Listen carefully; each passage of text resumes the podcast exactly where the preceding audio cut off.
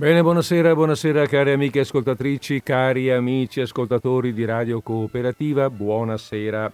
Eccoci ancora qui oggi, 4 maggio 2021, dalle, eh, dagli studi di Radio Cooperativa ehm, con disordine sparso in diretta. Io sono Federico Pinaffo, questo abbiamo già detto è Radio Cooperativa e fra un po' partiamo con disordine sparso.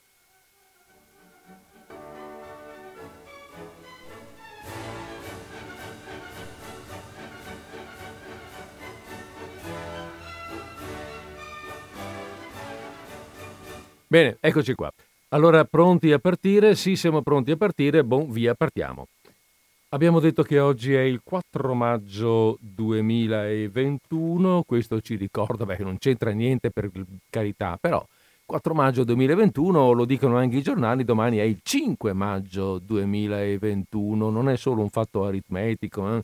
Ma all'aritmetica aggiungiamo aritmetica per dire che 200 anni fa, nel, il 5 maggio, moriva a Sant'Elena Napoleone Bonaparte, il, ehm, il nostro amico Manzoni, quale abbiamo, al quale abbiamo dedicato un sacco di trasmissioni in, eh, l'anno scorso e quest'anno, fra l'anno scorso e quest'anno, eh, ne ha parlato in una sua celebre ode Detto questo, la finiamo lì, perché non è di Manzoni, non è del 5 maggio, non è di Napoleone che vogliamo parlare oggi. Era solo così un promemoria. E invece di che cosa parliamo oggi? Allora, oggi vi voglio raccontare piccola, un piccolo evento che mi è capitato qualche tempo fa e naturalmente narrato questo evento colleghiamo solite, i nostri soliti ehm, come dire, i nostri link di carattere più o meno letterario. Allora dicevo che qualche tempo fa mi era capitato di passare in una via centrale di Padova, eh, dalle parti della Basilica del Santo, vicino a una libreria che tratta edizioni antiche per lo più.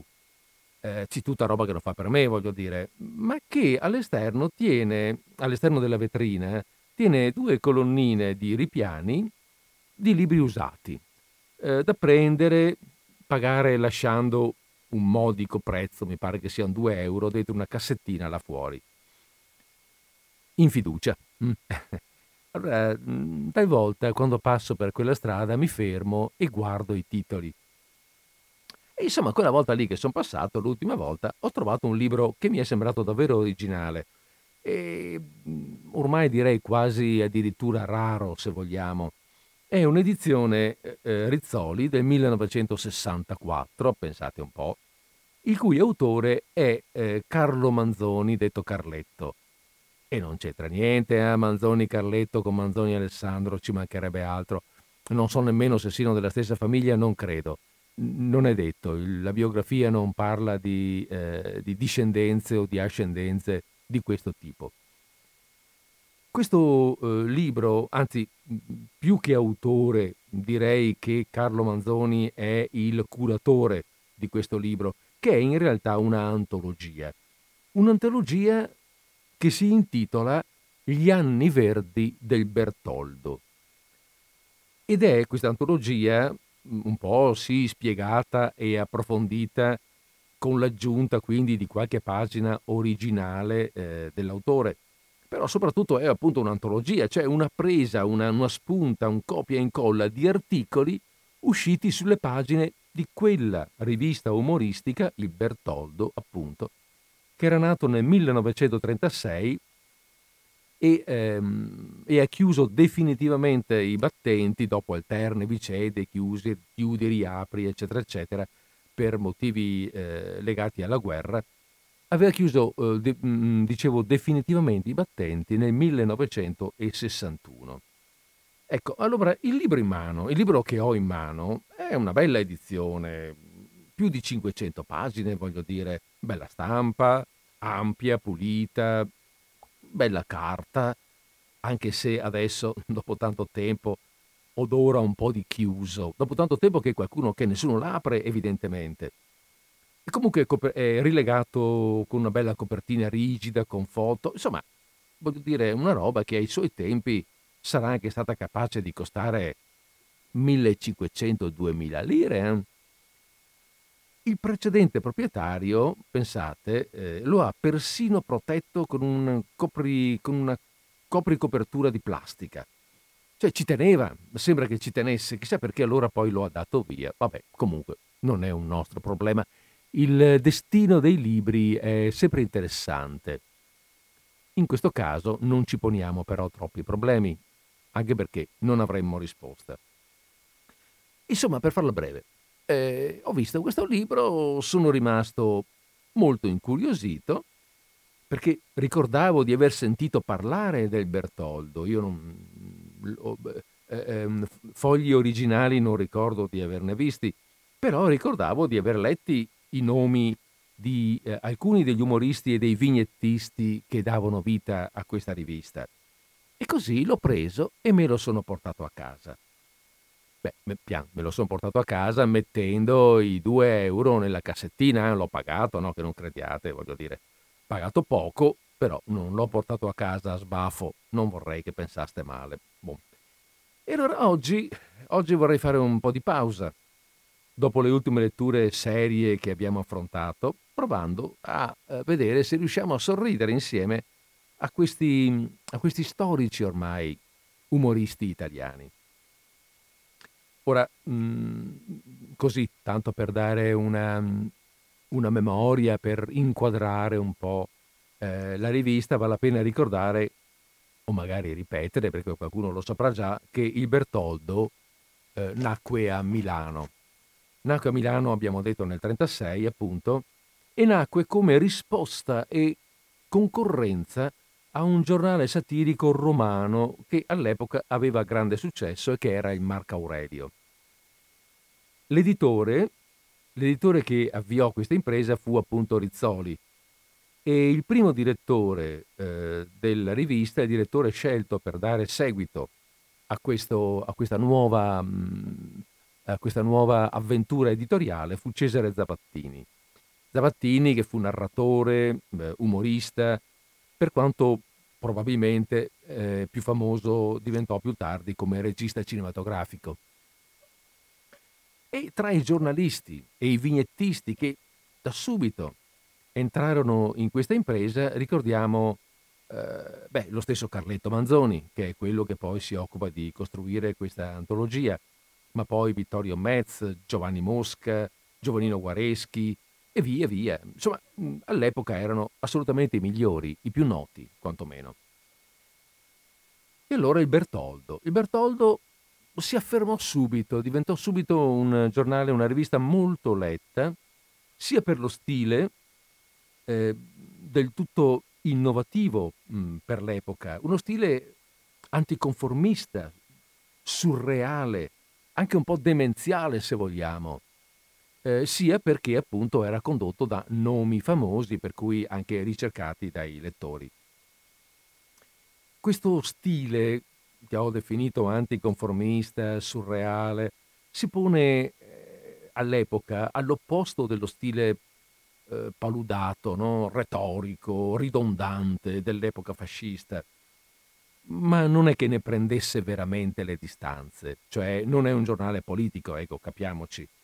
Ne prendeva volutamente in giro i riti, questo sì, però eh, si teneva a distanza dalla politica in senso stretto. E forse fu questo che gli permise di sopravvivere, nonostante tutto, fino al 1943, quando la sede del giornale fu distrutta da una bomba alleata. Ecco, e poi, ho detto, no, la chiusura definitiva fu nel 61 perché eh, negli anni 50 eh, qualcuno tentò, anzi tentarono una riapertura mh, mm, e con alterne vicende resistette per un'altra decina d'anni quasi, insomma, e poi nel 61 dovette definitivamente chiudere. Ehm, vabbè, allora io ho parlato di questo umorismo così surreale, un po', un po folle del Bertoldo e, e cominciamo quindi a sentirne qualche esempio. Però entriamo come al solito con un po' di musica e poi via col Bertoldo.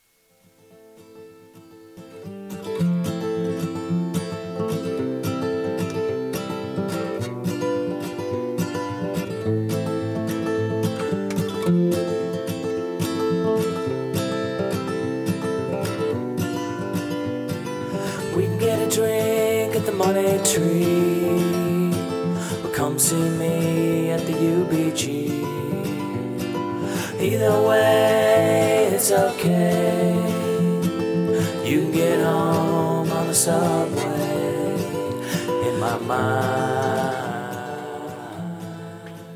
Il primo articolo che leggiamo è- si intitola Conobbi una volta e l'autore è Giovanni Mosca.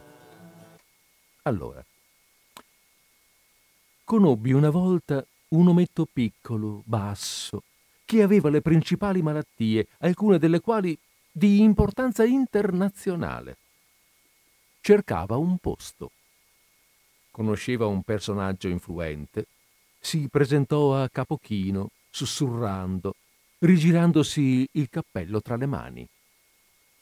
"Mm, difficile, mm, difficile, disse il personaggio influente. Tacque un poco, pensando. Lei? domandò improvvisamente. Sa giocare a pallone? Sono ragioniere, mormorò l'ometto. Sono stato anni curvo sui tavoli. La Gotta ha trovato in me un campo ideale e i suoi progressi sono prodigiosi. Sono conteso dai medici per questa faccenda. Tutto potrei fare, anche denudarmi e danzare sulle tavole dei palcoscenici, ma non giocare a pallone. Il fatto è che io sono amico del presidente di una grande società calcistica e mi sarebbe facile farvi prendere come terzino. Posso denudarmi? insisté l'ometto, ma non giocare. Volete? Si denudò improvvisamente e danzò. Con le nacchere. Io, io, diceva, e e voè, bacche, e voè. Ma nella voce gli tremava il pianto. Povero ometto, che per avere un posto si denudava e danzava cantando io. Con le nacchere. Poi cessò di danzare e aspettava con ansia, implorando con gli occhi, il parere del personaggio influente. Terzino, disse questi, non posso che raccomandarvi presso la squadra di calcio perché vi prendano come calciatore, ma non potete danzare, rattristereste i locali. Volete che scriva il mio amico? L'ometto piccolissimo chinò il capo, disse di sì. E pochi giorni dopo ricevette una chiamata. La signoria vostra è stata assunta in qualità di terzino presso la nostra società di calcio. Pertanto, domani alle ore 15 precise è tenuta a presentarsi per la prima partita di campionato. Il giorno dopo, alle 15, si presentò. Non era nemmeno vestito da calciatore. Per oggi, disse il presidente, giocherete in borghese, ma dalla prossima partita ricordate, maglietta e mutandine. Sorridendo, l'ometto si inchinò, ma aveva gli occhi pieni di lacrime. Entrò in campo, dove i giocatori erano già disposti per la partita. Dove mi devo mettere? domandò. Gli indicarono il posto. E perché io solo là? Se mi viene addosso quel giocatore. E indicò un giocatore avversario enorme. Come faccio? Si mise tremando al posto che gli avevano assegnato e la partita cominciò. Uè, uè! gridava il piccolo uomo, saltando per il terrore e dandosi a pazza fuga ogni volta che il pallone gli veniva addosso. Dia qualche calcio, faccia vedere che lavora, gli dissero i compagni nell'intervallo fra una ripresa e l'altra. Il presidente è arrabbiatissimo. Dette uno o due calci alla palla, piangendo e stringendo i denti per il dolore alla gotta. La folla lo fischiò, gli tirarono addosso pietre e pomi. Bisognerebbe mandarlo via, dicevano tutti. Quello non è un giocatore di calcio. Eh, lo so, lo so, rispondeva il presidente. Ma che ci volete fare? Me l'hanno raccomandato. E chi me l'ha raccomandato è una persona a cui non posso assolutamente dir di no. Ma toglie il posto a quelli che sanno giocare molto più bravi di lui. Lo so, lo so. rispondeva il presidente. E l'ometto rimase per molto tempo nella squadra di calcio, sempre vestito in borghese, e ogni volta che il pallone gli veniva addosso, uè uè, gridava e si dava alla fuga, lasciando dietro di sé nuvolette di polvere. Want it and want it and wanting to get caught it, forgotten, insidious to get. You're playing hide and seek. I haven't seen you for weeks. Blowing hot and cold to a soft heart. Watching a love life like some banker's chart. You think you have all the answers. None of my questions get hurt.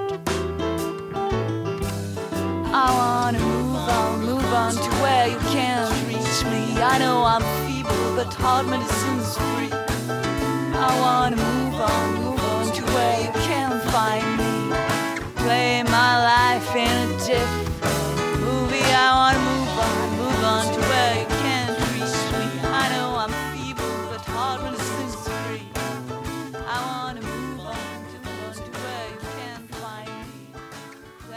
Ecco, l'autore di questo racconto, mh, l'ho detto prima, è Giovanni Mosca.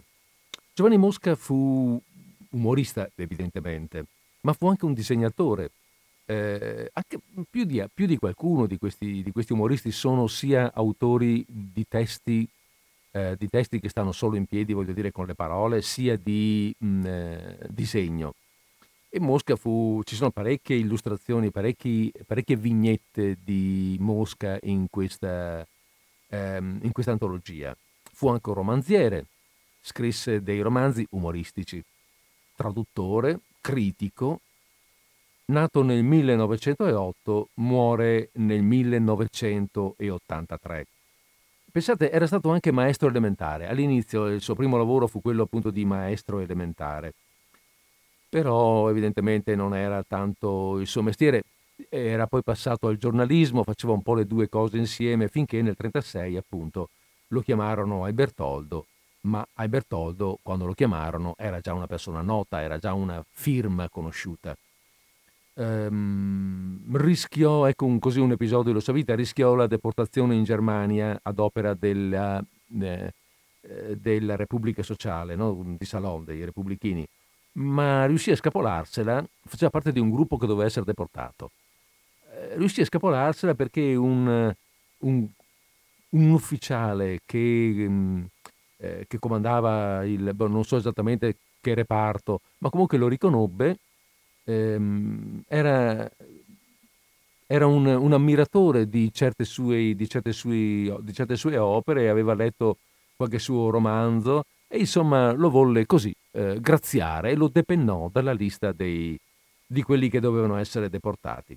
Se la cavò quindi in questo modo. Poi nel dopoguerra continuò il suo lavoro.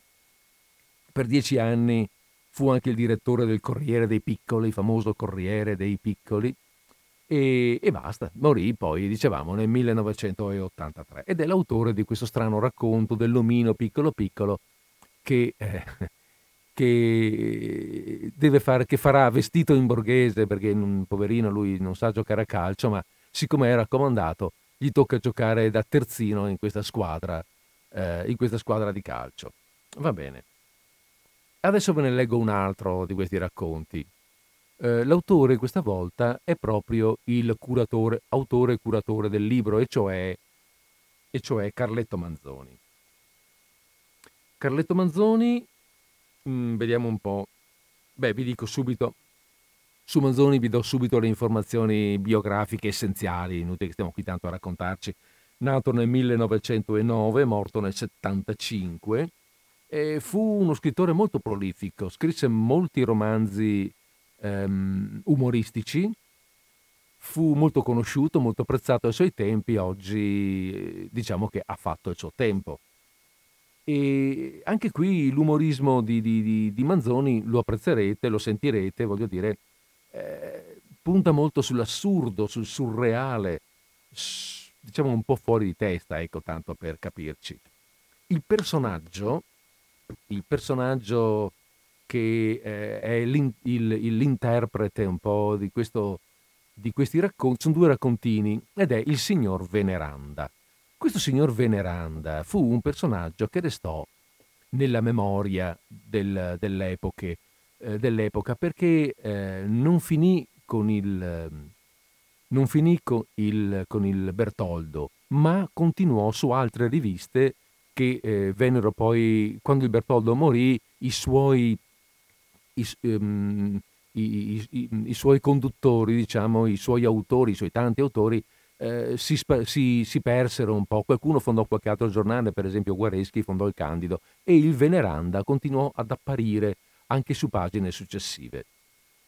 Ora, la prima um, storiella del, che ha come interprete, ehm, come protagonista meglio, il signor Veneranda, si intitola La macchia. Il signor Veneranda si fermò sul pianerottolo delle scale mise un dito su una macchia del muro accanto a una porta e si mise a premere con tutta forza. Un signore si fermò a guardarlo. Scusate, disse il signore indicando la macchiolina sul muro. Quella non è un campanello, è una macchia sul muro e non suona. Ah, disse il signor Veneranda, non suona. E perché dovrebbe suonare, secondo voi? Io non ho mai visto delle macchie che suonano nemmeno a premerle. Sono i campanelli che suonano quando si premono. Appunto, disse il signore, e quello non è un campanello, è una macchia sul muro. Appunto, disse il signor Veneranda, e chi ha mai detto che questo è un campanello? Se fosse un campanello non premerei col dito, perché dovrei premere col dito su un campanello? Ma, ma, ma, ma voi non dovete suonare il campanello. Io no, disse il signor Veneranda. Se dovessi suonare il campanello, vi pare che premerei col dito su una macchia qualsiasi. Ma voi siete matto. Se volessi suonare il campanello, premerei sul campanello. Voi dove premereste? Sulle macchie? Io no, balbettò il signore che non sapeva cosa dire. Io non. Ma si può sapere perché premete sulla macchia?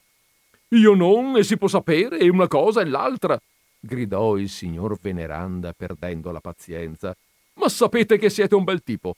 Se volete suonare il campanello, suonatelo pure. Io già non ho nessuna intenzione di suonare i campanelli. E il signor Veneranda alzò le spalle, poi scese le scale brontolando.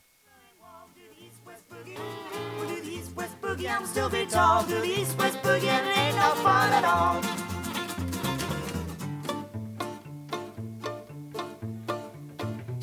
Cream of all the Kremlin, one of the Soviet socialites. I long to dance in Yorgi Park and to share those Moscow lights. She made the flock to the Eastern Bloc. She soon had Warsaw packed. She'd be the best in Budapest, and I tell you that's a fact. We'll do the East-West boogie. We'll do the East-West boogie at the Berlin Wall. We'll do the East-West boogie. We'll do the East-West boogie. I'm still be tall. We'll do the East-West boogie, and it ain't no fun at all.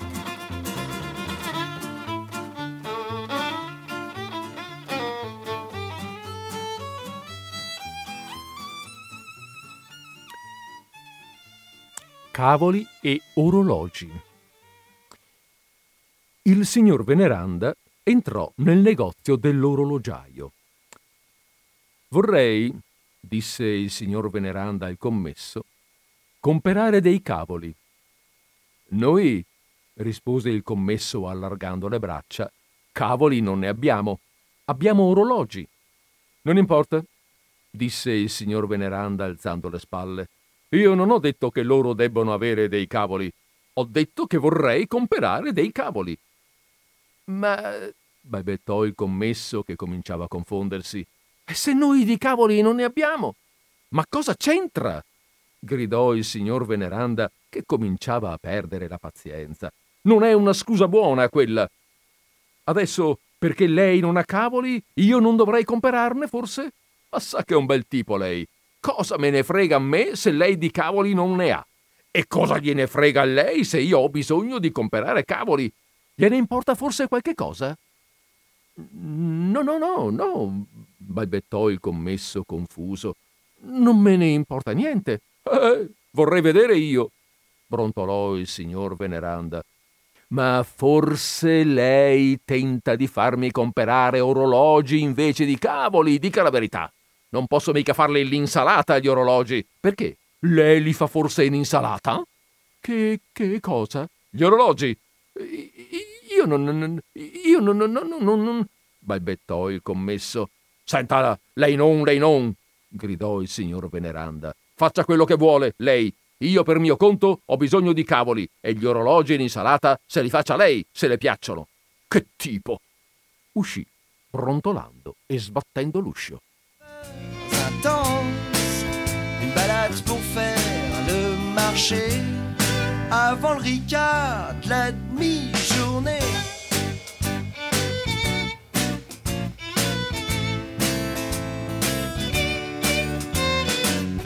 Moi j'aime pêcher à la mouche, à condition d'avoir des touches.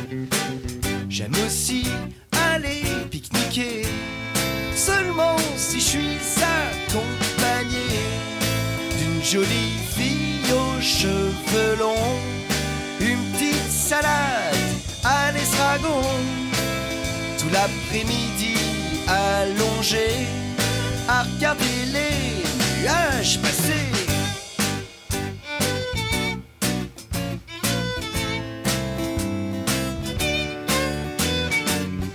Moi j'aime quand arrive l'heure de rentrer pour accueillir les invités. Allora, cosa ne dite di questo stravagante personaggio che è il signor Veneranda?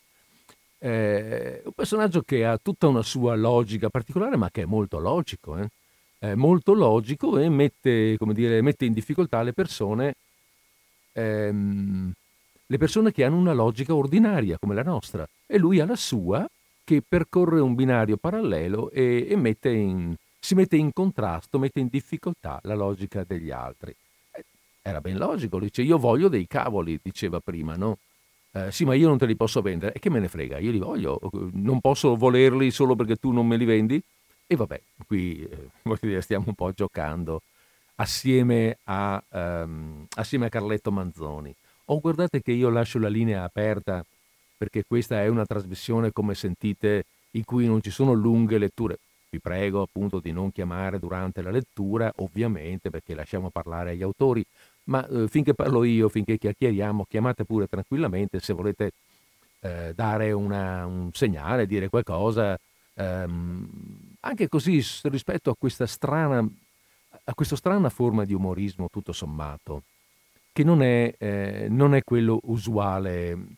Eh, beh, per quanto l'umorismo così surreale vada sempre abbastanza di moda alla fine, però questi sono eh, i primi, mh, mm, tutto sommato, che hanno i primi, assieme, Aure- assieme agli autori eh, del Marco Aurelio, che hanno lanciato queste, questa forma di, mh, mm, eh, questa forma di, di, di umorismo. Eh, ricordando che poi nel dopoguerra, quando questi autori non c'erano più, c'erano degli altri, ehm, ci sono sempre stati questi personaggi un po' particolari, questi autori un po', eh, mm, come dire, un po' surreali. Per esempio anche Renato Raschel eh, collaborò, al, collaborò a Bertoldo nel dopoguerra e Raschel, lo ricordiamo, chi lo ricorda, come un comico che, beh, mm, come un attore, non era solo comico. Noi lo prevalen- l'abbiamo conosciuto prevalentemente come attore di varietà, attore comico, ma eh, è uno che ha fatto, che era in grado di fare un po' di tutto, Renato Raschel. Mm, ma è quello che cantava, vi ricordate, è arrivata la bufera e è arrivato il temporale, chi sta bene, chi sta male chi, e, e, chi sta come gli par. E vabbè, insomma, mm, cioè, effettivamente eh, parole buttate che sembravano un po' buttate là.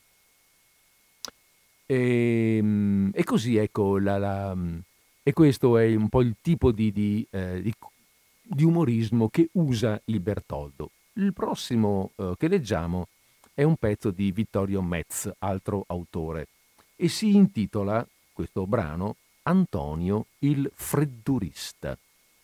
Già l'idea della freddura eh, rientra nel nostro, nella nostra, ormai in questo tipo di logica umoristica che abbiamo capito come girano e sentiamo un po' questo Antonio, il freddurista, come si sostiene. Antonio, il freddurista, si avvicinò alla povera vedova che stava piangendo sulla tomba del marito e si toccò la falda del cappello con la punta delle dita. Poveretto, disse indicando la lapide con il mento, di che cosa è morto? È caduto dal balcone, rispose la povera vedova tergendosi una grossa lacrima. Davvero? si interessò Antonio il freddurista. Ed era. era un balcone molto grande? Molto grande? ripeté la povera vedova stupita. No, anzi, era piuttosto piccino. In questo caso, esclamò giovialmente Antonio il freddurista, non dovete dire un balcone, bensì un balco. Ah, buona questa, no? La povera vedova lo fissò indignata. Ma signore, protestò, vi avverto che non ho nessuna voglia di scherzare. Ah, rise Antonio il freddurista. Io non scherzo per niente. Vi dirò anzi che sono qui tutto afflitto e con il più piccolo dei segni d'interpunzione. Con il più piccolo dei segni d'interpunzione? domandò la vedova non riuscendo a raccapezzarsi. Che cosa significa? Che sono qui tutto afflitto e con punto. Ah, pezzo di mascalzone! gridò la vedova alzandosi in piedi. Non vi vergognate delle vostre parole? Dovreste avere un po' di rispetto. Non sono mica una risdonna, rispose Antonio il freddurista tranquillamente. Che, che cosa volete dire con questa parola? Che cosa significa risdonna?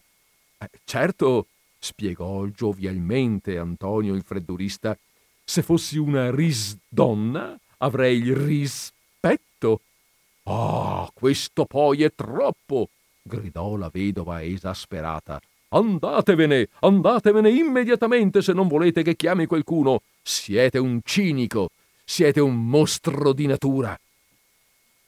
Sarò un vile? Sarò un mostro di natura? disse Antonio il freddurista. Ma voi siete sola qui e io voglio parlare. Erano anni che ardevo dal desiderio di dire queste freddure. Vicino a una lapide.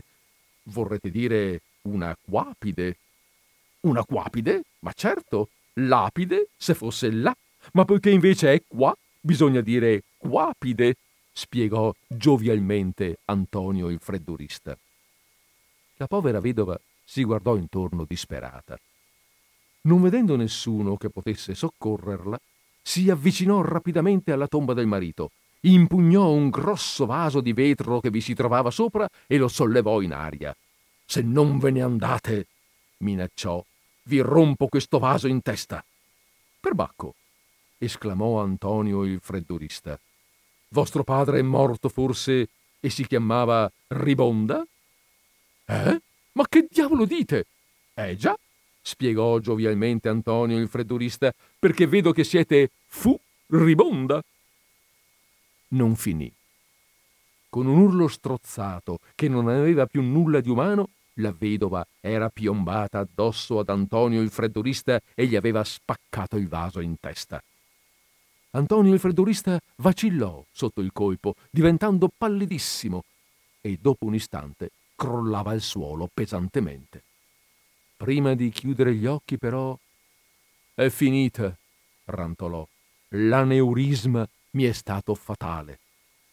E poiché la vedova lo fissava smarrita, eh sì, spiegò giovialmente Antonio il freddurista, l'aneurisma non è forse la rottura di un vaso?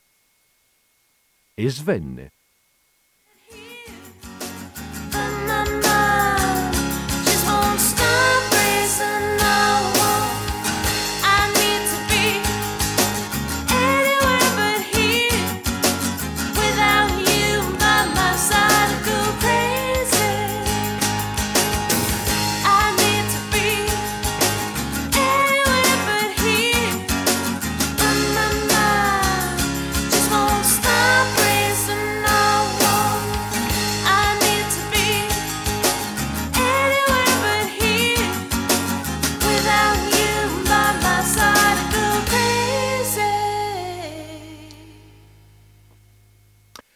Beh sì, eh, l'aneurisma è la rottura di un vaso sanguigno veramente, però su questo giocava, giocava eh, eh, il freddurista, il nostro amico freddurista, cui, ehm, la cui storia, le cui, come dire, butad sono opera di Vittorio Metz. Metz è un altro di questi personaggi che sono arrivati fino a noi, però mh, forse più degli altri. Metz, nato nel 1904, morto nel 1984, oltre che come scrittore, eh, e direi che come scrittore oggi non è più conosciuto, però è stato molto conosciuto come autore e eh, regista di programmi televisivi eh, negli anni 60 soprattutto, e spesso assieme a Marcello Marchesi, altro nome conosciuto, altro nome di personaggio che ha partecipato anche lui a questo, a questo giornale.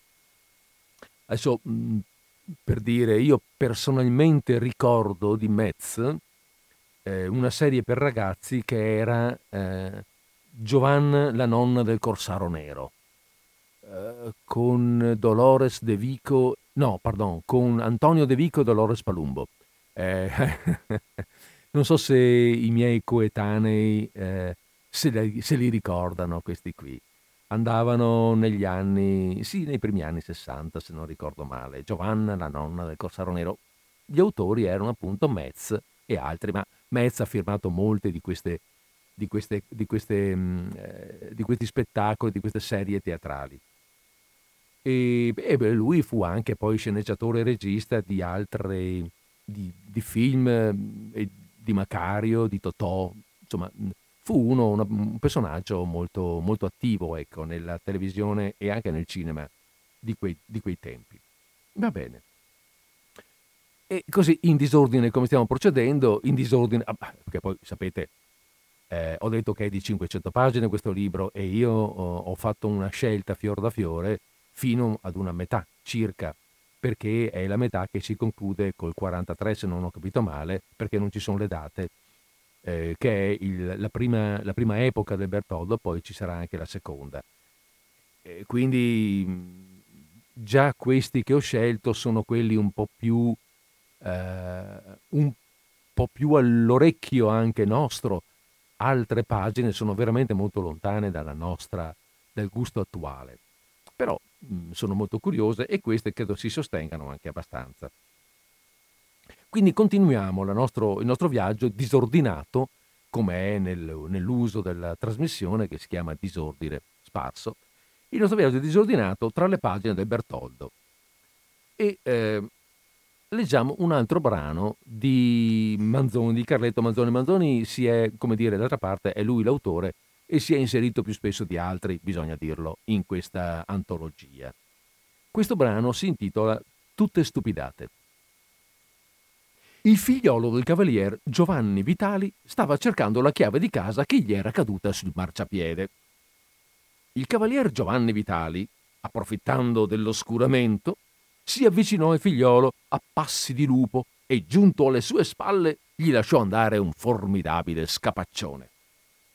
Si può sapere cosa lei che sei dietro a fare qui? gridò il cavalier Giovanni Vitali, afferrando il figlio per un orecchio e scuotendolo furiosamente.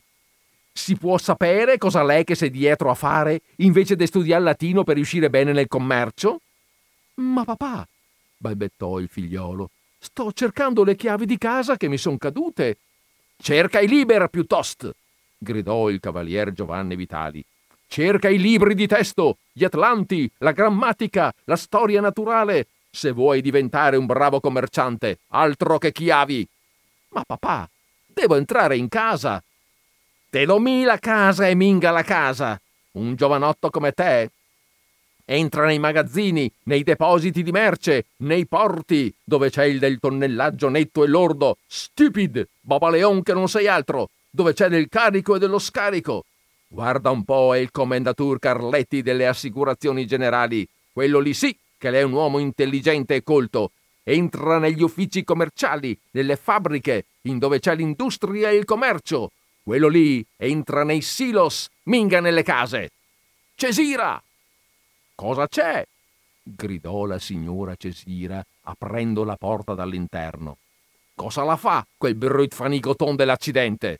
E il cerca i ciav sul marciapiede? Cerca le chiavi sul marciapiede.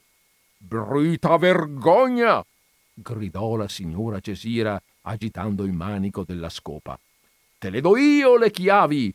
Cerca i bullet e consegna ai fatur invece dei ciav, bestia! Con quelle almeno impari qualche cosa di utile al tuo venire. Baba Leon d'un demoni che non sei altro. Il cavalier Giovanni Vitali diede ancora quattro scapaccioni al figliolo, lo chiuse nella cameretta coi libri di latino, andò a indossare l'abito nuovo e con la signora Cesira uscì a fare quattro passi in galleria. sur terre, avec mes étoiles, j'espère, belle comme état, même si Peggy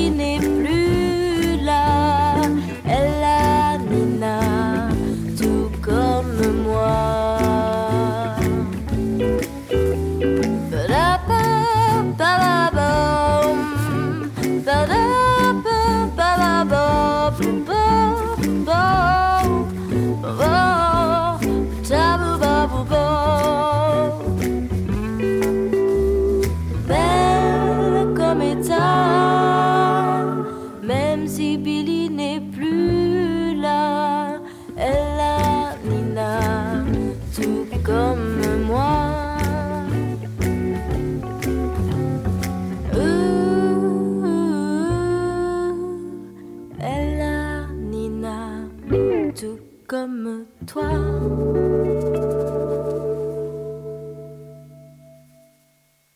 Bene, torniamo quindi a noi dopo questo breve intervallo musicale. Intervalli musicali qui ne mettiamo ogni tanto, è abbastanza perché, perché sono brevi questi brani, come avete sentito. Bene, allora oh, vi ricordo, ve lo ri-ricordo, che lo 049 880 9020 è acceso. Eh, sì, è aperto e disponibile, insomma. Va bene, allora abbiamo letto un po' di brani da questo Bertoldo, abbiamo letto qualcosa de, di Metz, abbiamo letto qualcosa di Manzoni, di Mosca. Prendiamo un altro autore adesso, la prossima la da, la prendiamo da un altro. Un altro che invece è noto, più noto se vogliamo degli altri, più noto perché sua, il suo nome è rimasto legato a dei personaggi che lui ha creato e che sono rimasti molto presenti anche perché sono stati portati al cinema eh, con una serie addirittura. Si tratta di Giovannino Guareschi. Giovannino Guareschi, vi ricordate, è il creatore di Peppone, Don Camillo e quindi sappiamo quanto, quanto questi due personaggi siano rimasti nella, nella, storia, nella conoscenza e quindi nella memoria, eh, nella memoria comune. Questo brano eh, si intitola C'è una telefonata e allora ben volentieri rispondiamo. Pronto, siamo in linea. Sì, cosa hai letto prima di Bertoldo? Prima di Goreschi, scusami, prima di Goreschi. Eh, quello di prima, beh, l'hai sentito? L'aveva sentito? Sì, molto simpatico. Allora, quello lì era di Vittorio Metz, un pezzo di Metz. Metz. Come si chiama il libro? Il testo? Eh, il libro è un libro molto vecchio, credo sia ormai uscito di, di stampa. Comunque si chiama Gli anni verdi del Bertoldo. Eh, posso venire a, da lei a prenderlo? Non so se non si trova. Eh, beh, in questo momento, francamente, mh, cioè, lo sto usando eh, Sì, perché appunto... però- No, no, dico in questo momento anche perché sto, sto vedendo anche eh, le pagine successive, sto cercando Un di giorno, non so. Lei è in centro a Padova? Eventualmente possiamo sì, mh, potrebbe essere il momento in cui ci vediamo in centro a Padova. Allora Ehm, cosa faccio? Telefono a questo numero oppure... no, facciamo una cosa così, magari se può scrivere a Radio Cooperativa Eh, ma scusa, perché non appena una, una la- mail, ecco io in questo momento non ricordo il... eh, eh, mh, Siamo, siamo fre- fregati allora in questo caso. prego, Perché se lei non ricorda, è peggio del signor Veneranda. Non ho capito, chiedo scusa. È peggio del signor Veneranda, dico, non, non ricordiamo il numero e non sappiamo dove è una situazione paradossale, surreale. Eh, mi dica, mi dica eh, cosa Comunque dico, eh, no, eventualmente um, info eh, chiocciola, Info, info chiocciola chiocciola, radiocooperativa.org radio, co- senza, senza punti. Sì, radio, radio cooperativa tutto attaccato. Sì, punto org. Punto org. Ecco, faccio riferimento a questa trasmissione che si chiama Disordine Sparso. Disordine Sparso. E lei si chiama? E ehm, io sono Federico Pinaffo. Federico Pinaffo. Certo, così... Il eh, libro cos'era? Eh, gli anni verdi del Bertoldo. Gli anni che è la rivista, vero? Prego? Ver- Che è la rivista Bertoldo. Del Bertoldo, che è la rivista, certo. Sì, del Bertoldo. Che allora se, allora, se lei... io Ecco, le manderò una, una mail. se lei fa ecco, eventualmente loro mi passano la mail e così ci mettiamo in contatto diretto perché qui adesso Io telefonicamente... conosco soltanto Don Bizzotto perché era stato mio insegnante anni fa, Perfetto, quando lui aveva 18-20 anni, così era mio insegnante. benissimo. D'accordo, Bene. ringrazio molto. Oh, mm, di nulla, Arrivederci. ci sentiamo, grazie. Grazie. Beh, in effetti, eh, per le persone che possono avere interesse per questo tipo di, ehm, questo tipo di, di- di- personaggi e di eh, umorismo, eh, è un po' una chicca questa, questa mm, antologia. eh. Mm, quindi mi fa anche un piacere poterla presentare. Allora, dicevamo che adesso vi volevo leggere questo raccontino, questo articolo di Giovannino Guareschi, che si intitola Le osservazioni di un uomo qualunque. Milano, 20 febbraio. Oggi ho ripensato a una osservazione fatta parecchi mesi fa. Ho completato la faccenda e ho concluso che oggi, in questa straordinaria città, la vita ha un ritmo di una velocità eccezionale. Voi vedete in un viale della periferia due sposini freschi freschi. Camminano stretti uno all'altra. Ad un tratto la sposina si ferma. Oh, mio caro, sospira. Come sarebbe bello avere un appartamentino per noi due lassù, al decimo piano. Dove, cara? chiede sorridendo l'uomo. Lassù, proprio là, risponde la giovane donna, indicando col ditino una nuvoletta bianca sul cielo grigio. Aspetta che ci faccio un segno, dice l'uomo, e tratto di tasca un lapis, traccia una crocetta sulla nuvola. Poi toglie dal taschino un piccolo apparecchio telefonico, fa un numero e chiama Tassì. Un secondo dopo, un tassì si ferma davanti ai due. Corso Indipendenza 284, dice l'uomo mentre con la compagna sale sulla macchina. La macchina rimane ferma e il tassametro comincia a girare vorticosamente. Lire 2, lire 3, 4,50, 8,75, 15, 21,80. Il tassametro si ferma. L'uomo e la donna balzano a terra e si infilano in un portone. Ora sono davanti alla gabbia dell'ascensore, schiacciano un bottone che reca la targhetta Ditta Paletti, Costruzioni. Dopo un istante scende la cabina dell'ascensore, si apre la porticina e appare, sistemato nella cabina stessa, un moderno ufficio con un simpatico signore seduto a una scrivania. Vorremmo un appartamentino per noi due soli al decimo piano, annuncia lo sposino. Dove? chiede il signore. Ci ho fatto un segno, spiega lo sposino. E siccome gli è stato offerto un catalogo coi vari tipi di grattacielo, sceglie un'imponente costruzione a dieci piani, rosso vivo. Lo vorrei rosa pallido, osserva la sposina. Il rosa mi dona di più. Il signore sorride. Sa, egli sa essere galante con le donne. Rosa e non se ne parli più. Tipo M76 a 10 piani rinforzati rosa pallido, dice il signore ad alta voce a un giovanotto che è apparso in quel momento e fa cenno col capo che ha capito. I due sposini e il signore escono. Sulla strada ci sono una macchina vuota, un enorme autocarro con uomini e arnesi e un furgoncino contenente alcuni miriagrammi di materiale da costruzione. I tre salgono sulla macchina e il piccolo corteo si mette in moto. Arrivati rapidamente al posto fissato, lo sposino fa vedere la crocetta sulla nuvola e gli operai in pochi secondi innalzano la gabbia dell'ascensore e il meccanismo per far muovere la cabina. Il signore e la sposina entrano nella cabina dell'ascensore. Quando saremo arrivati al decimo piano, la casa sarà finita, spiega il signore. E in queste parole c'è l'orgoglio per quella meravigliosa organizzazione. Quando si accende la lampadina rossa col numero 10, l'ascensore si ferma e i tre escono. Si trovano su uno spazioso pianerottolo sul quale si apre una porta. Oh, che bello! esclama la sposina. Splendido, osserva lo sposino e spinge il battente della porta. La porta si apre e appare un delizioso appartamentino perfettamente ammobiliato. Ci sono due bambini che giocano e seduto in una poltrona un signore che fuma la pipa. Maledizione! esclama con disappunto lo sposino. Siamo arrivati tardi. È già affittato. La sposina batte nervosamente il piedino in terra e il signore si stringe nelle spalle come per dire Mi spiace, ma che ci posso fare? Questo fatto non è successo a me, ma vi assicuro che in questa straordinaria città bisogna essere sveltissimi. Bisogna correre anche quando non si ha niente da fare, altrimenti sono guai. Company. And we'll hear George Jones at the Orchard Lounge, and we'll grab a truck and we'll cruise around. Ernest Tubbs got the golden sound, and he sells it there for cheap.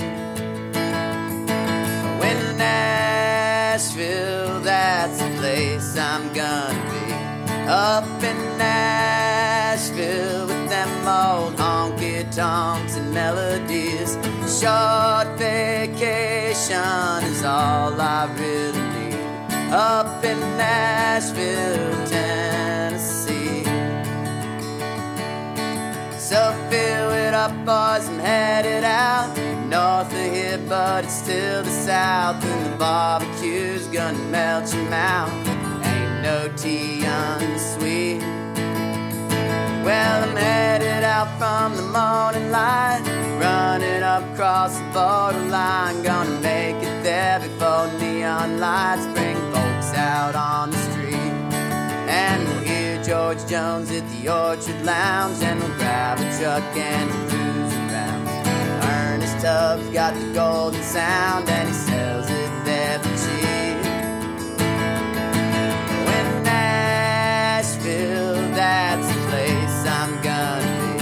Up in Nashville with them old honky tonks and melodies. Short vacation is all I really. Up in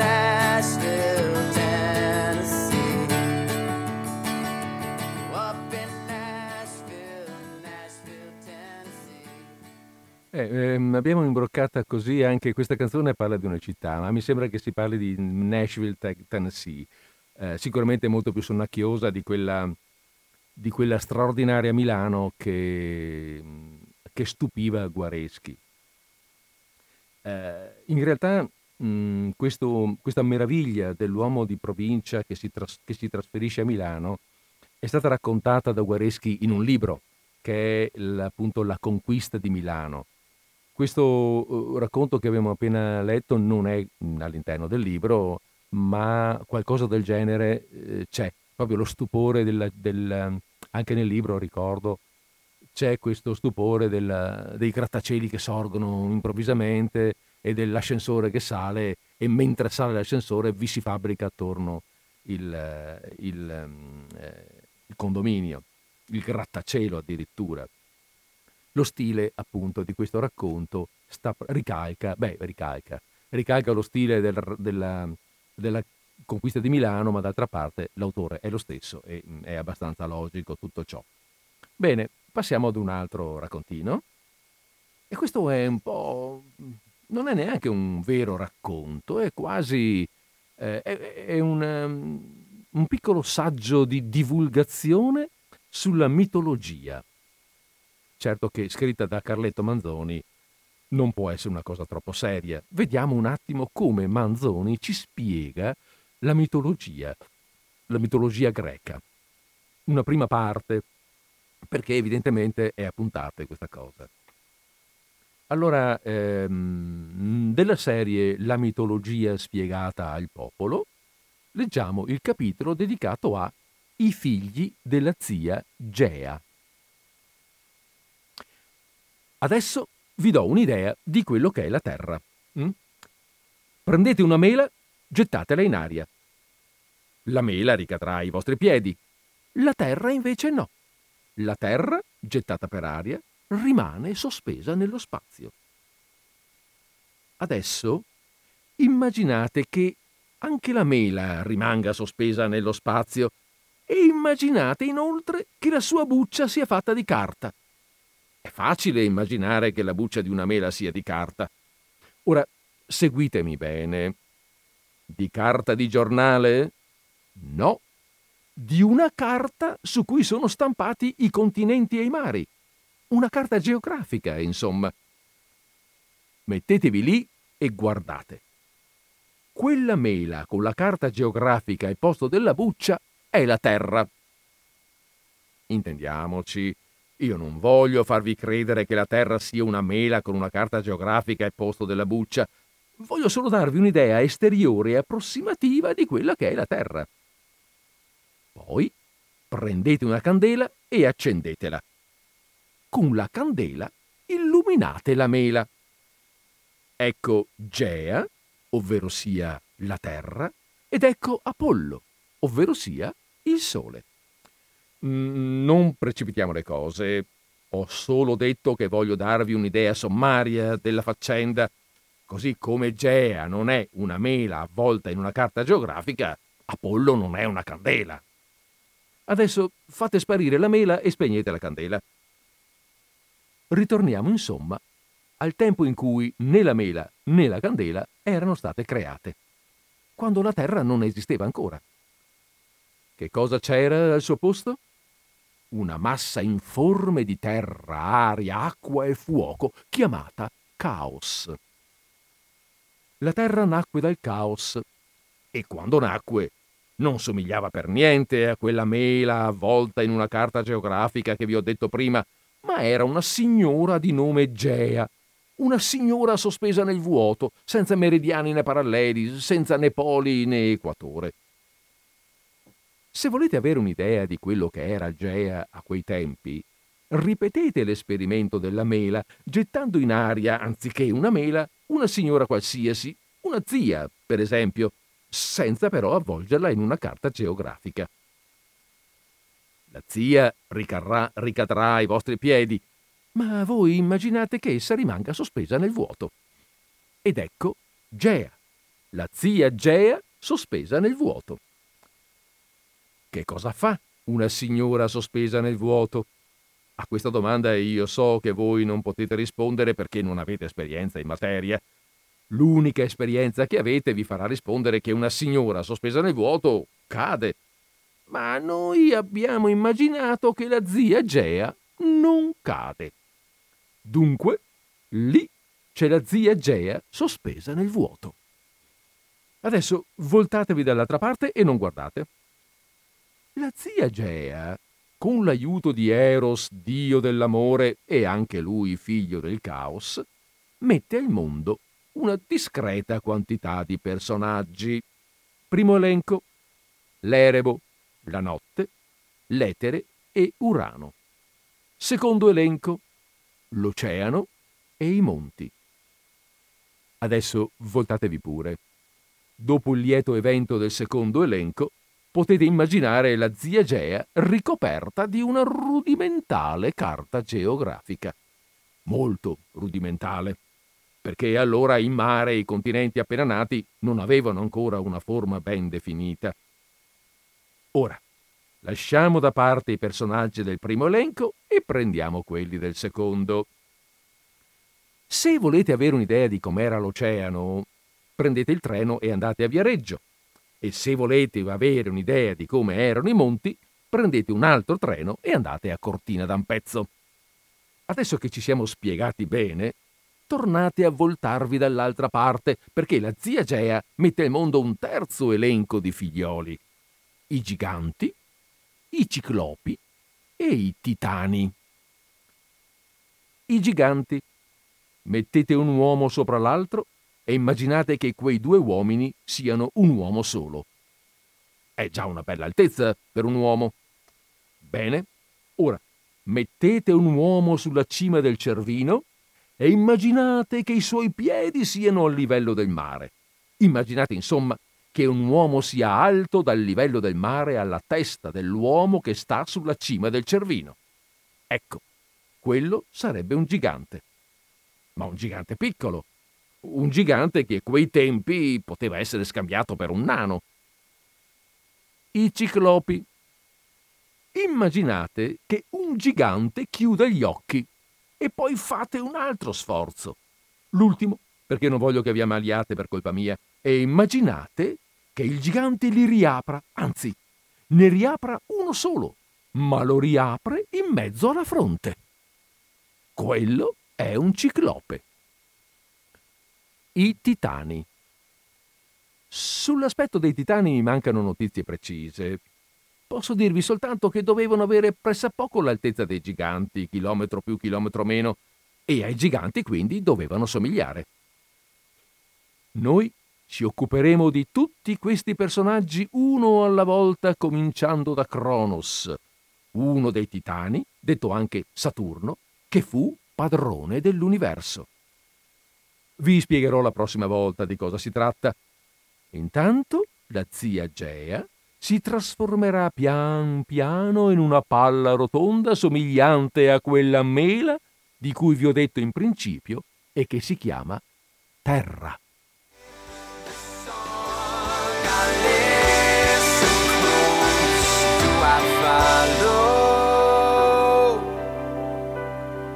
I follow.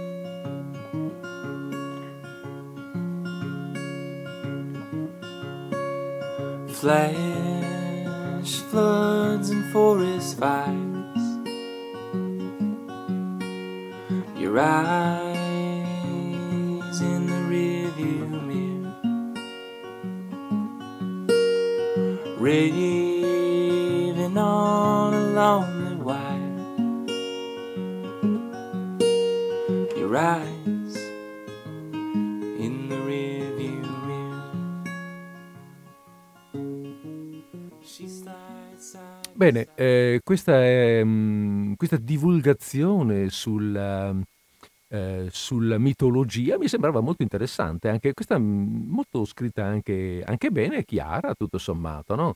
Prendi la zia Gera, butta per aria e immagina che stia per aria. E tutto sommato, tutto sommato Manzoni in questa, in questa descrizione è stato molto, molto preciso, attento e spiritosamente divulgativo.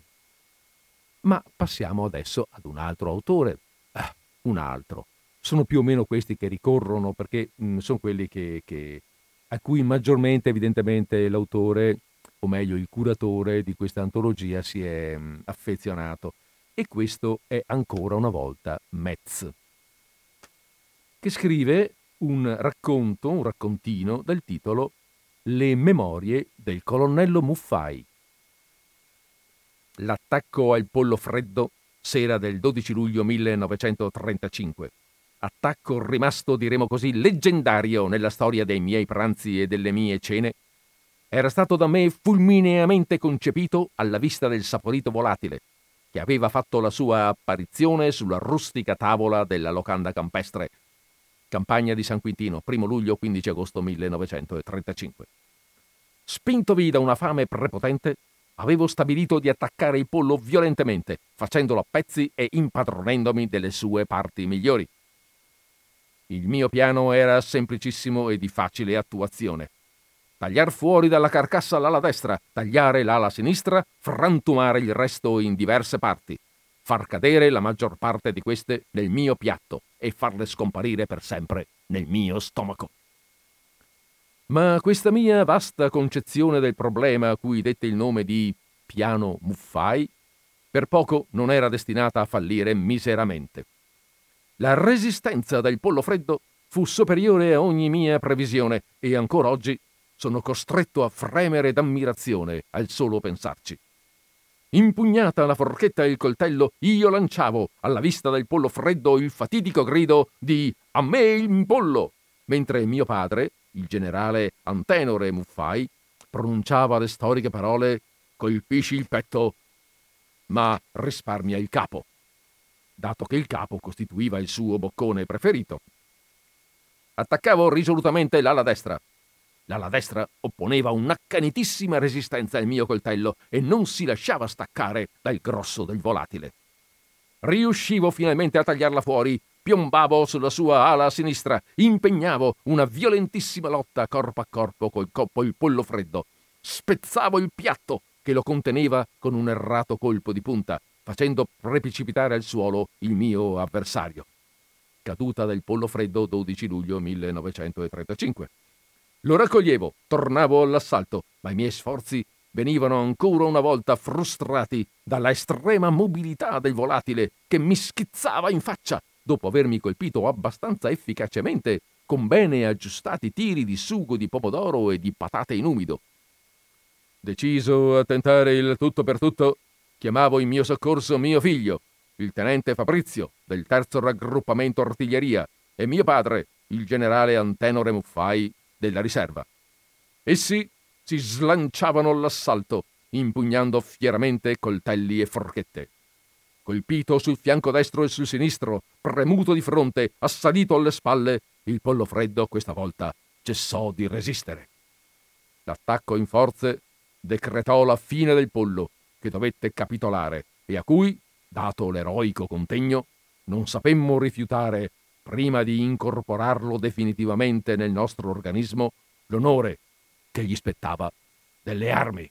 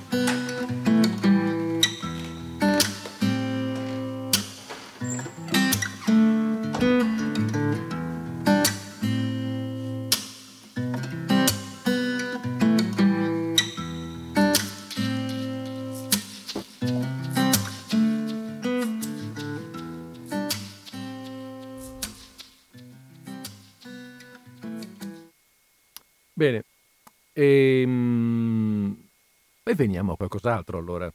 Anzi, diciamo che a questo punto, preso anch'io così dalla, dalla follia del, del Bertoldo, mi ci addentro un po' e vi leggo quello che eh, di rado si legge, anzi di solito non si legge affatto in radio, perché eh, vi leggo due vignette.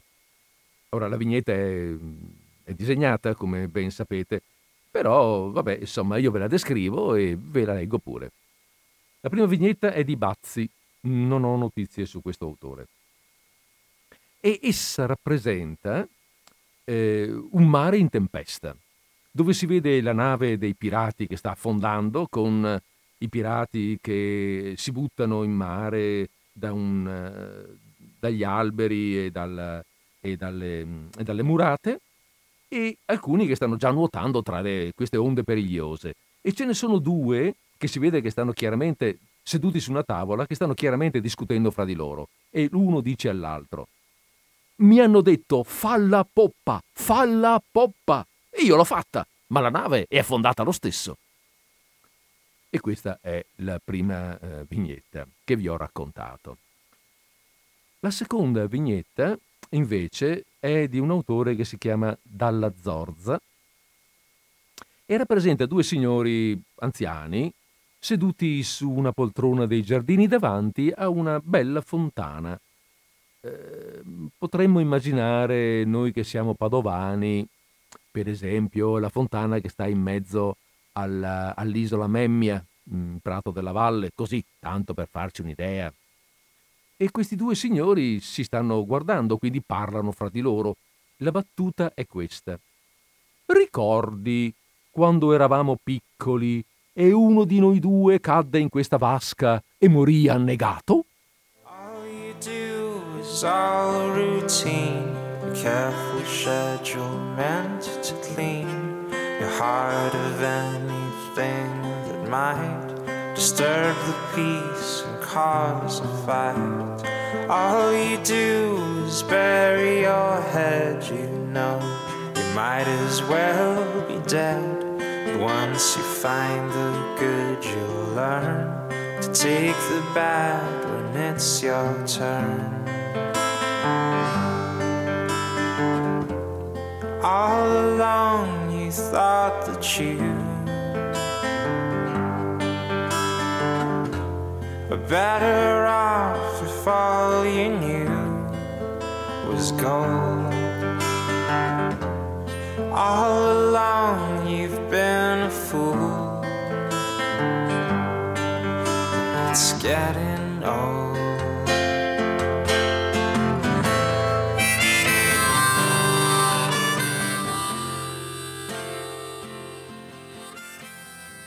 Procediamo con un'altra storiella di Manzoni. Manzoni che si è messo molto, l'abbiamo già detto, no? Si è molto replicato in queste pagine, ma d'altra parte dimostra anche con questa sua, eh, come dire, dimostra di avere uno stile eclettico, eh, non è vincolato ad una formula, mm, come dire, gira un po' da un argomento all'altro. Questo argomento, per esempio, questa storia, questa storiella, questo, questo dialogo che leggiamo adesso ehm, è un dialogo fra due persone, due uomini evidentemente, e si intitola Io mi sono un che quando. Che cosa sono io? Un uomo di carattere per la miseria, un uomo che quando porco l'accidente dice che qui e qui e lì e là, e qui e là e basta. Tu che mi conosci, c'è qualcuno al mondo che corpo di un porco riesce a farmi fare quello che vuole lui e non quello che voglio io? Ma neanche quello. Non è ancora nata sua madre, te lo dico io che ti conosco e so che razza di carattere hai tu. Un carattere che guai e che quando una roba è l'altra ti saluto Marianna. Perché vedi, io sono sempre stato così anche da piccolo. Dico una cosa, l'è quella dovesse cascare il mondo. Ieri, per esempio, sono passato con mia moglie davanti a un negozio di abiti fatti. C'era in vetrina un vestito celeste a righe rosse e io ho deciso subito di comperarlo. Un vestito, ti dico, che indossa una persona ci doveva fare una figura di quelle. E mia moglie, sai come sono le donne? Subito ha detto di no. E io sì e lei no. E io sì e lei no. E così è successo che avete litigato e tu hai finito per comperare il vestito e mettertelo addosso. Ma neanche per l'idea. Non abbiamo litigato affatto. Le donne bisogna saperle prendere. Ho comperato il vestito e l'ho regalato a Giorgio e mia moglie ti saluto Marianna. Perché io, quando dico una cosa, l'è quella, anche se invece l'è un'altra. Sempre stato così per la miseria, sempre. Ma questo l'è niente in confronto a quello che è successo ieri sera. Dunque, ieri sera siamo andati a teatro. Ho capito tutto. Il teatro era teatro e tu invece cinematografo. Neanche per idea. Il teatro era teatro e basta. La faccenda è un'altra. Lì si trattava dei posti e tu sai come sono le donne quando uno dice una cosa. Eh, sicuro che lo so. Sono tutto il contrario e chi si è visto si è visto. Precisamente. Non che io ci tenessi un granché, ma oramai, quando si è detto una cosa, come si fa? Capito? Mia moglie voleva andare in poltrona e io invece all'ingresso, posti in piedi, capito? Perché mi andava di andare nei posti in piedi. E lei diceva poltrone e io posto in piedi, e lei e io e così via. Ed è successo che avete litigato. Ma neanche per idea. Non abbiamo litigato per niente. Con la calma e col ragionamento si fa tutto senza litigare. Solamente che sai come sono io, no? Quando dico una cosa sto in piedi a costo di comprare lo stesso la poltrona e lasciarla vuota. Così ho comprato le poltrone. Lei si è seduta e io sono stato in piedi. Ho fatto bene? Accidenti se hai fatto bene? Quando uno ha il carattere che hai tu, cosa ci fa anche se spende qualche cosa pur di ottenere lo scopo che si è prefisso?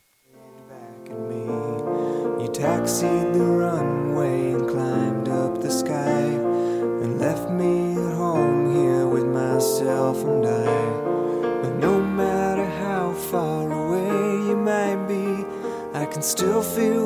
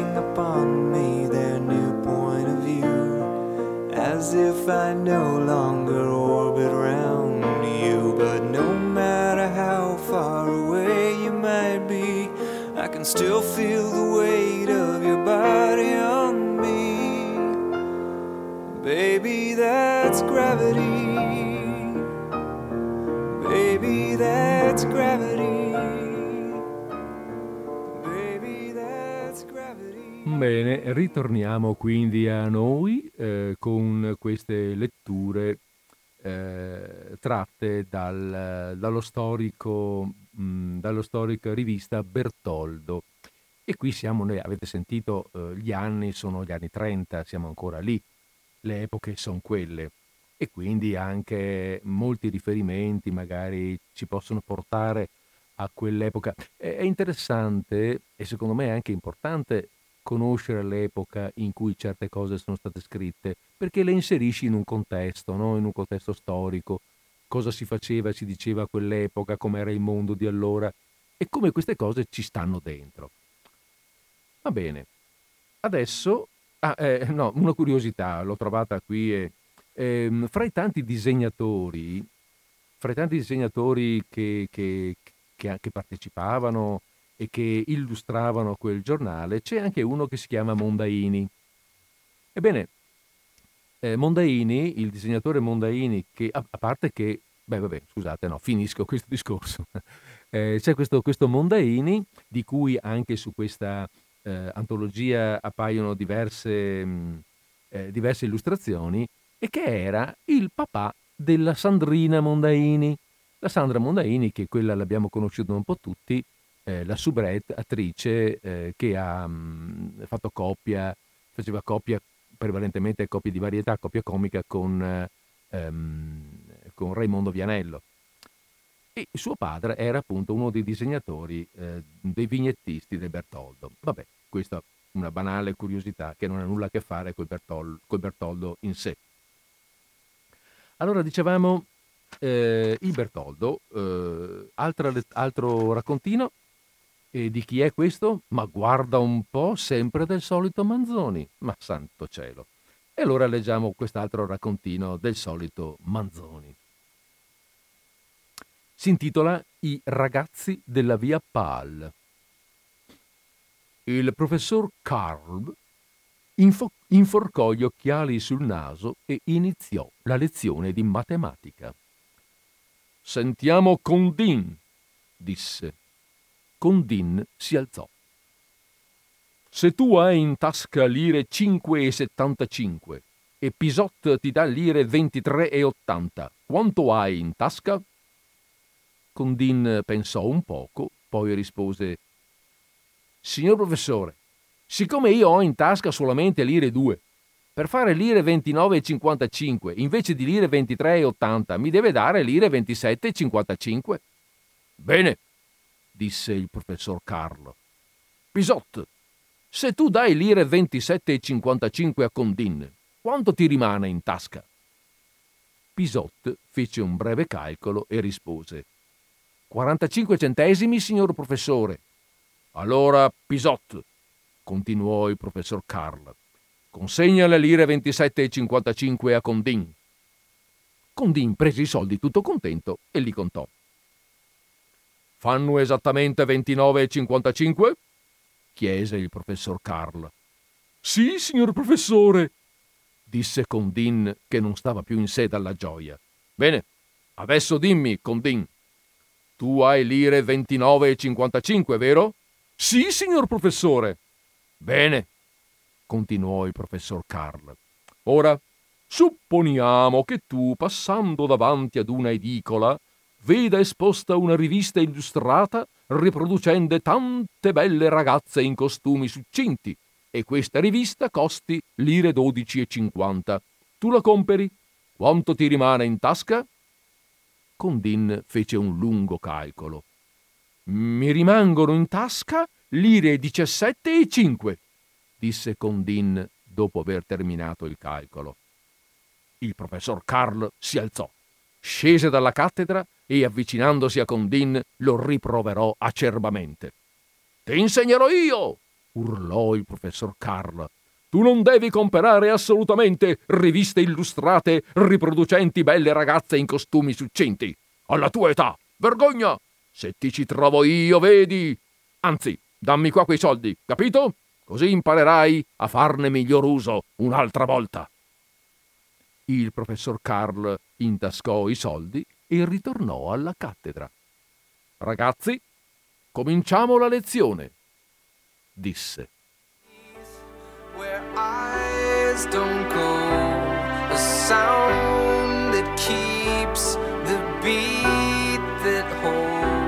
Alive the song.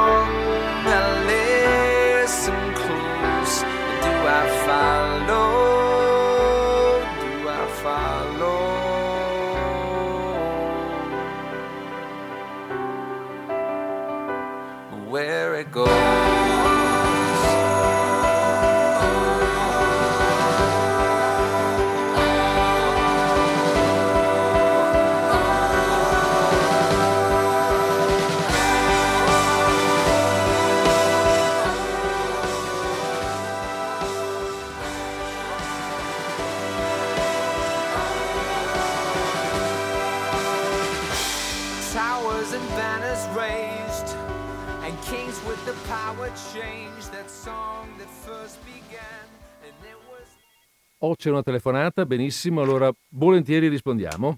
Pronto, siamo in linea. Buonasera, Buonasera, signor Luigi. senta, Mi dica, bisogna gli faccio una domanda. mi faccia, mi faccia.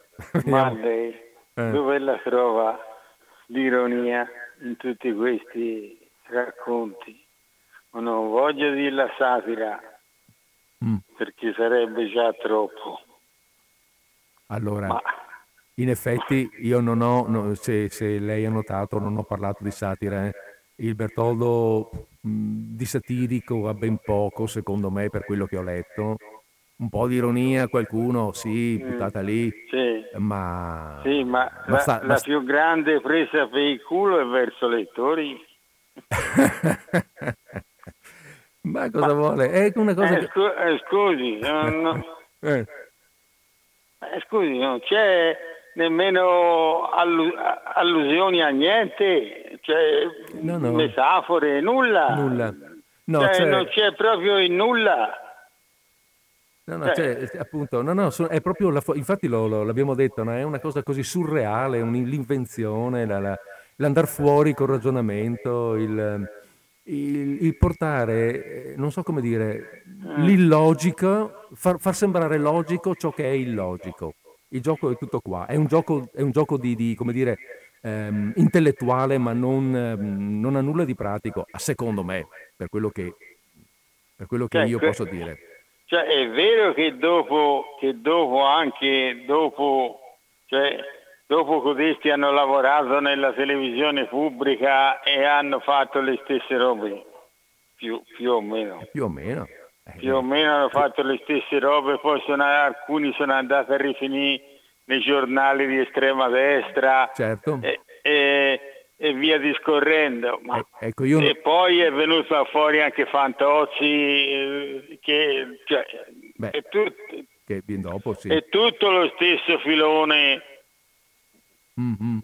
tutto lo stesso filone, Sì, sì. pare quasi, pare quasi, e poi, poi non, non so che altro dire, ma pare Mm. quasi Mhm. un- come si potrebbe dire, un- un'adulazione verso, verso i- quelli di- che guidavano il vapore. Eh, no. Ha presente la storia di Pollo? Del pollo? Di Pollo. Sì, Allora, i, i fi- quello che attacca il pollo c'ha il padre generale, poi c'ha il figlio tenente, esatto. poi sai, cioè, c'è tutta la dinastia, ma non c'è una presa in giro, un'ironia, una satira verso, no, verso, queste, verso queste cose che, che esistevano, cioè padre, figlio, nipote, tutti, ne- tutti nella gerarchia Mhm. militare. Beh, eh, C'erano, eh? eh, certo. Esistevano Eh, certo. davvero tutte queste, tutte queste fila.